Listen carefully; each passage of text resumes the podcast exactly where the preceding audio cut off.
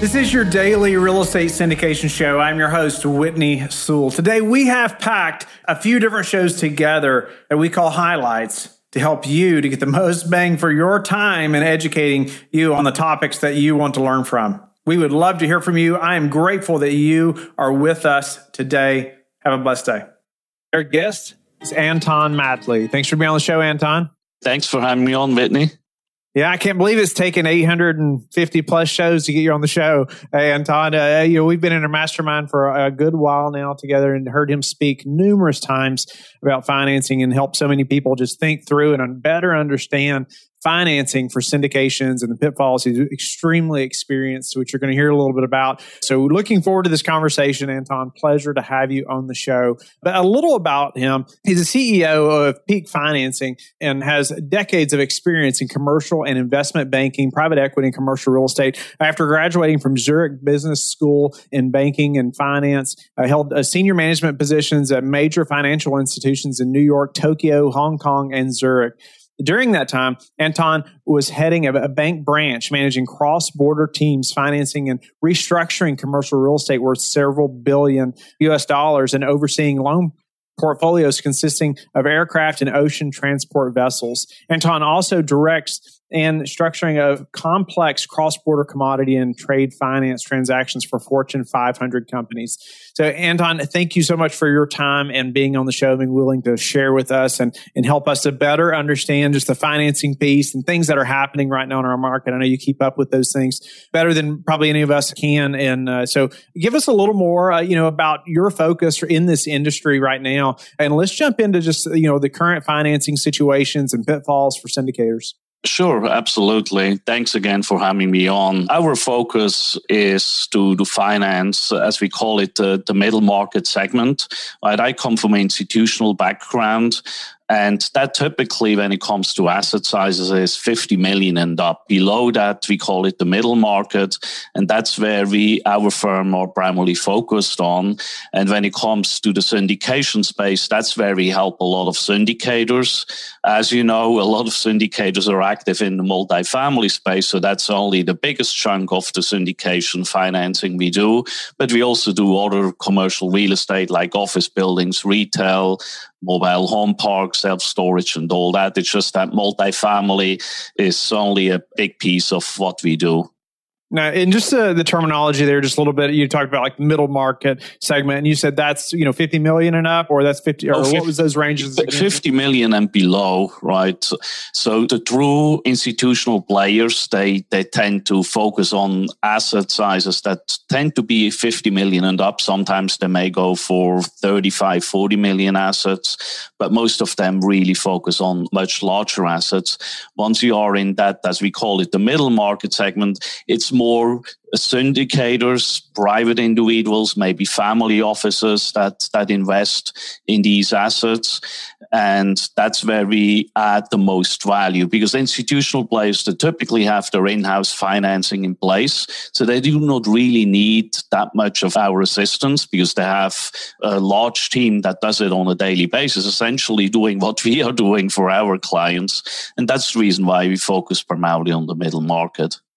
No, that makes complete sense. Appreciate you elaborating on that. Sometimes, uh, especially listeners, you're getting new into this business, you don't understand some of the terminology and what that means. You know, let's jump in. You know, to just the financing situation as we speak. Uh, obviously, we're in you know mid January right now when we're recording this, just so the listener knows. But uh, Anton, you know, why don't you just give us kind of an update? And I'd also love to learn, you know, just how you know someone like ourselves that's in the syndication business. You know, we're doing deals. However, we're not you know, in the financing side of it, like you are, how can we gain more knowledge and just stay up to date on, you know, more of what's happening? How do you do that, or how do you suggest that we do that? Yes. Uh, so one of the best ways to stay up to date, obviously, just stay in touch with trusted advisors, right? Uh, obviously, with us on the financing side, read a lot of reports from lenders. Also, read whatever reports you can get. It's important that you are aware of where interest rates are in the marketplace, whether it's a treasury yield and other interest rates that are driving the real estate financing market. So that's really the crucial piece. At the same same time, when you stay in touch, really ask the right questions. What has changed over the last couple of years or couple of months? So, as a perfect example, is that you may have heard me talk about Freddie SBL as an example. That is a perfect entry point for someone who doesn't have experience in multifamily syndication because Freddie SBL essentially allowed to, for an inexperienced investor or syndicator to do their first deal as long as they're third party management. Well, that is now out the window. And we still get calls and requests from, from individuals that have heard us, me or one of my colleagues colleagues a year ago or two years ago thinking, oh, that's the way to go. And now today we have to tell them, sorry, the situation has changed. So it's important to stay up to date of what is happening. No doubt about it. No, I appreciate you bringing that up because I'm sure, you know, there's probably many listeners who trying to get into this business, making especially their first deal or two happen. You know, they've probably heard of that and uh, some of them and are thinking maybe that's a good option. But at the moment, that's gone. Do you see that coming back at all or is this just kind of off the table right now? I don't see that it comes back anytime soon. We never know what's happening in a year or two years from now. But talking about particularly the last year, when we look at through COVID 19, that it's on everyone's mind, the loans that have had the most difficulties already pre-COVID, but it's only has uh, shown up being more so during the COVID-19 situation are the smaller loans and the smaller loans with newbie, as we call them, buyers that are the first time buyers really make up a big bulk of the problem loans. And as a result, obviously the agencies and other lenders too are now much more careful with someone who, who has no experience at all in multifamily or any commercial real estate. So they just take a more careful approach. So is that you know that individual that's listening now is thinking, oh no, you know, Anton, uh, you know, I was hoping that that would work for me to get that first deal done. You know, are we going to go to you know they're going to have to partner with somebody that has the experience, bring somebody in that has the experience? Is that kind of going to be the route for them now? Absolutely, that's the right approach. Frankly speaking, we always recommended that even previously, right? So even though right. it was available for someone to do it on his or her own, we always recommended to partner up with someone because you avoid so many mistakes if you partner up with someone who has already gone through that situation. Now it's just a must, and that's really the best way, right? And that's if you have a good deal or a great deal that you find as you know, Whitney, there are so many people out there that are willing to partner up with you. So it's not that you're not able to find partners. What is required is that you expand your network well before you find that deal so that once you mm-hmm. find that great deal you already have the ability to reach out to someone right so you cannot just find a deal and then start calling people then they don't know you and they unlikely will partner up with you you know that's great advice expand your network before the deal right? So while we're on that topic too about you were saying about asking the right questions, I wanted to go back to that. When we are speaking to someone like yourself, help us to think about you know what questions are the most important, uh, just so we do get a really good glimpse into what's happening right now, just in the you know financial market. Yes. So, really, what is important for anyone to understand just because you receive a T12 and a rent roll, that doesn't mean that the lender will take that T12 and rent roll, so the financials, right, and say, yes, we will provide financing based on these numbers. So, ask how would a lender underwrite this particular deal? And that is probably the most important question that one should ask because that's where we see the biggest mistakes where someone is underwriting a deal, makes an offer, sometimes even goes under a PSA. And then they start seeking out financing, and then they are all surprised when the loan proceeds and other terms of that loan do not come in at the level that they originally anticipated. Our guest is Yan Stavisski. Thanks for being on the show, Yan. Thank you for having me on, man. Appreciate it. Yan has a very interesting story, having gone to college and obtaining two degrees, only to end up in $82,000 worth of debt trying to become an entre- entrepreneur at age 22. By 25 years old, he now operates multiple six figure businesses around credit uh, in industries like real estate, e commerce, and online education. He has accomplished all of this while traveling to 47 countries nearly free with travel hacking. So, uh, Yan, first time I've really heard of travel hacking, and, and I know the listeners' uh, ears are perked up about that as well. I want to hear a little more about that. And you've been to so many places and, and nearly for free, but then also I know you have a superpower of just establishing relationships with banks and getting the best terms. And that's something we can all, if you're in the real estate business, we all need to know how to do. So, looking forward to just hearing about that and how you've learned to do that. But give us a little more about who you are and, and what your, your role in real estate estate is and, and maybe a little more about your businesses and, and let's jump in.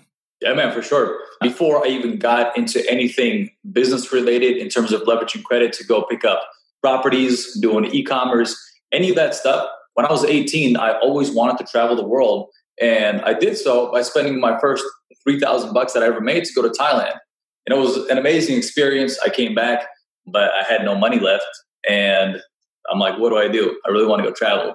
I was in college at the time. Like I was not going to my classes. I was like coming in first day. I'm like, hey, look, I got this emergency or whatever. I can't make it for a month of class. But in reality, I was going to Thailand. So I came back and I had no money, but I had a envelope from American Express that says if you go and spend five thousand bucks, you get a hundred thousand points. And so I did that. I bought my friend a laptop or something like that, and I got these points. And I went and did the same exact trip again. I did not pay for the flight this time. I did not pay for the hotel this time. I did not pay for the car rental this time. And when I came back, I'm like, man, there's got to be a way to continue doing this over and over and over again. And so from like 18 to 22, I was learning the credit system, basically the reward system, and how I can accumulate more and more and more points. And basically, it's correctly applying for credit cards, minimizing your inquiries, keeping your score above 720 at least, understanding all the internal bank rules. And I've accumulated about 55 credit cards from 18 to 25 right now. But by 22, I had like, I probably had like 20 or 25 cards at the time. And that gave me enough to go travel probably like 30 times a year from 18 to 22. But you had to be spending a lot of money to be getting points, right? I wasn't spending any money. That's, you know, that's one of the kind of advanced secrets that you'll kind of learn when you get into travel hacking with credit. You'll learn that there's a bunch of different ways to actually go and get points without spending money. One of the first uh, hacks that you might see, like if you Google travel hacking and getting points, is buying gift cards and kind of ret- returning them, getting uh, money orders, cashing them out, and kind of this whole ordeal. That's what I was doing at first. And I got millions of points that way, millions of points. And there's ways to minimize the amount of points you use. There's ways to get even better flights with the same amount of minimized points to get the statuses. It's all crazy, man. That's that's how I started doing what I'm doing with credit. That I took uh, from 22 at 22 years old. I'm flying first class to Dubai. People are thinking like, man, this guy is probably a billionaire or something like that. But in reality, I had like I had no money whatsoever at all. And by the time I finished college, I went to uh, Berkeley and I went to San Francisco State. I got a finance and I got a marketing degree, which I realized were absolutely useless because after I applied to like 100 different jobs, I did not get a single response back. I'm like, what, what do I do from here? I spent $100,000 on my degrees and nothing came out of it. So I wanted to start my own business. I've always wanted to be an entrepreneur. I've always kind of been an entrepreneur at heart the only job I've ever had was being a lifeguard. Everything else, I had these little side hustles. I had a car washing business at 10. I, was teaching art classes to adults at 13. And so I wanted to start my own real business. But I had absolutely no knowledge of how to hire a team, how to do marketing, how to go about using credit for business. I didn't have any money on top of that. But I had a bunch of credit cards and obviously a bunch of credit lines that I could use. And I had about a hundred, maybe $120,000 in available credit. And I thought to myself, hey, look, if I just use my credit I'm smart. My my ego was way up here. My skills were way down here. Okay. And I'm like, if I do a bunch of things at once, I got 120,000 to work with. I'll make something happen. And so I decided to go on Instagram and YouTube and see what are these guys doing that drive Lambos and that are doing the same thing that I'm doing, like flying around in, you know, first class to Dubai. Because I'm assuming they're not travel hacking. I'm assuming they're just, you know, making a lot of money to pay for these things. So I started five businesses at once. All just like I did like ecom, I did wholesaling real estate. You know, I was putting those uh, you know, we buy houses signs. I spent like a thousand bucks, drove around. But at the same time, I was doing Facebook ads for companies. I was doing Shopify, a bunch of different shit. And so in six months, because I had no skills, I'm doing five different things at once. I'm spending money that I don't have. And I don't understand how credit really works in terms of using it for business. I'm in $82,000 worth of credit card debt in six months. Not a single business is profitable. I'm losing money in every single direction. And on top of that, I learned about interest. And I'm paying the banks about 27% interest on the debt that I own, which turned out to be about three or four thousand bucks a month. And I was making no more than three grand a month at the time, working like 60 hours a week. And the only thing that was working for me was my fitness training classes that I've always done. I'm always I've always been about fitness. That's been like you know like the, the staple of uh, anything I do. Whatever I do, I gotta be on my fitness game. Then that's the only thing that I was working. And I'm like, dude, I'm in a position where I'm making three grand a month of my interest alone. Not even talking about exp- I was living in San Francisco. Not even talking about my housing expenses or food or my car. I can't even bank the interest on my debt. And so that was kind of my rock bottom. And I realized, man, if like if I'm not making completely different moves right now than what I'm doing right now, there's absolutely no way that I will get out of this situation. I was about I was about to turn 23 at the time. And I thought, man, I like I really don't know what to do. I was, you know, I was at rock bottom, sitting in my BMW that I stupidly bought, thinking it was gonna motivate me to, you know, to get somewhere. Maybe kind of did, but the point is, I had no way out if I was going to continue doing the same types of things. And keep in mind, at the time, my credit was now completely destroyed. Completely destroyed. I had a 490 credit score. I had collections. It even got so bad that I left, I travel hacked my way to Japan and just stayed in Japan because I didn't want to deal with the situation back in the US because I knew how bad it was. And so I came back I counted up all my debt. I'm like, like, you got to go get a job. I wanted to become an entrepreneur, but I realized I'm in a position that I got to go get a job and I got to actually make some money. But more importantly, I got to go under, I got to go learn how a business is run. I got to get some skills. I got no skills. I mean, like I, I have an ego and I got confidence, but I have no skills. And that's what was missing from the equation.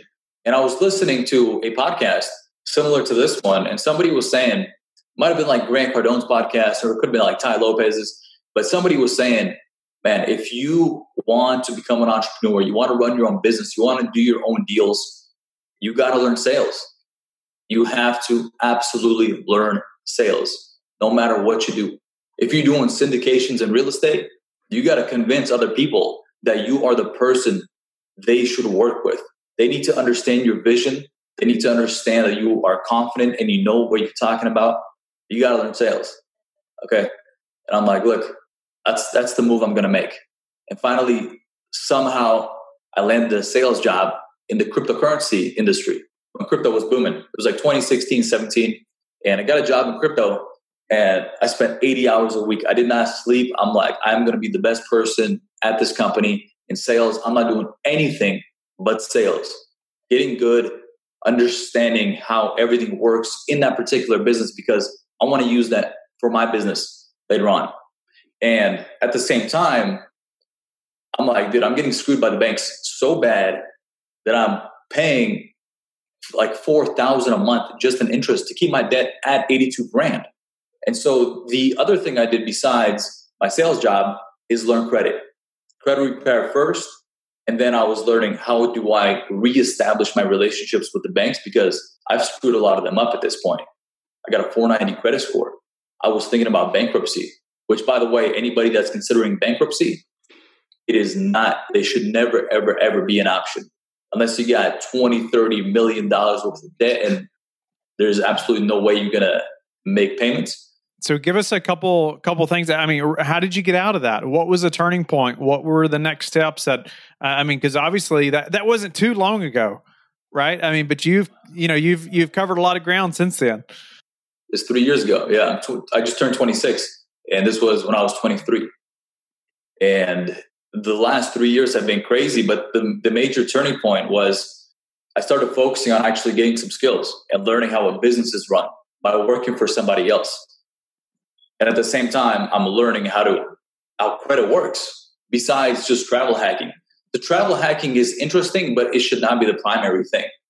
It it works very well when you have income coming in, when you are leveraging credit for a business, then it works tremendously well.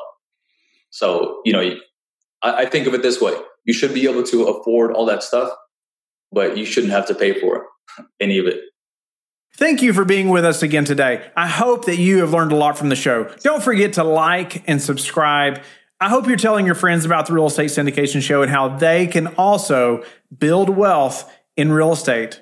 You can also go to lifebridgecapital.com and start investing today.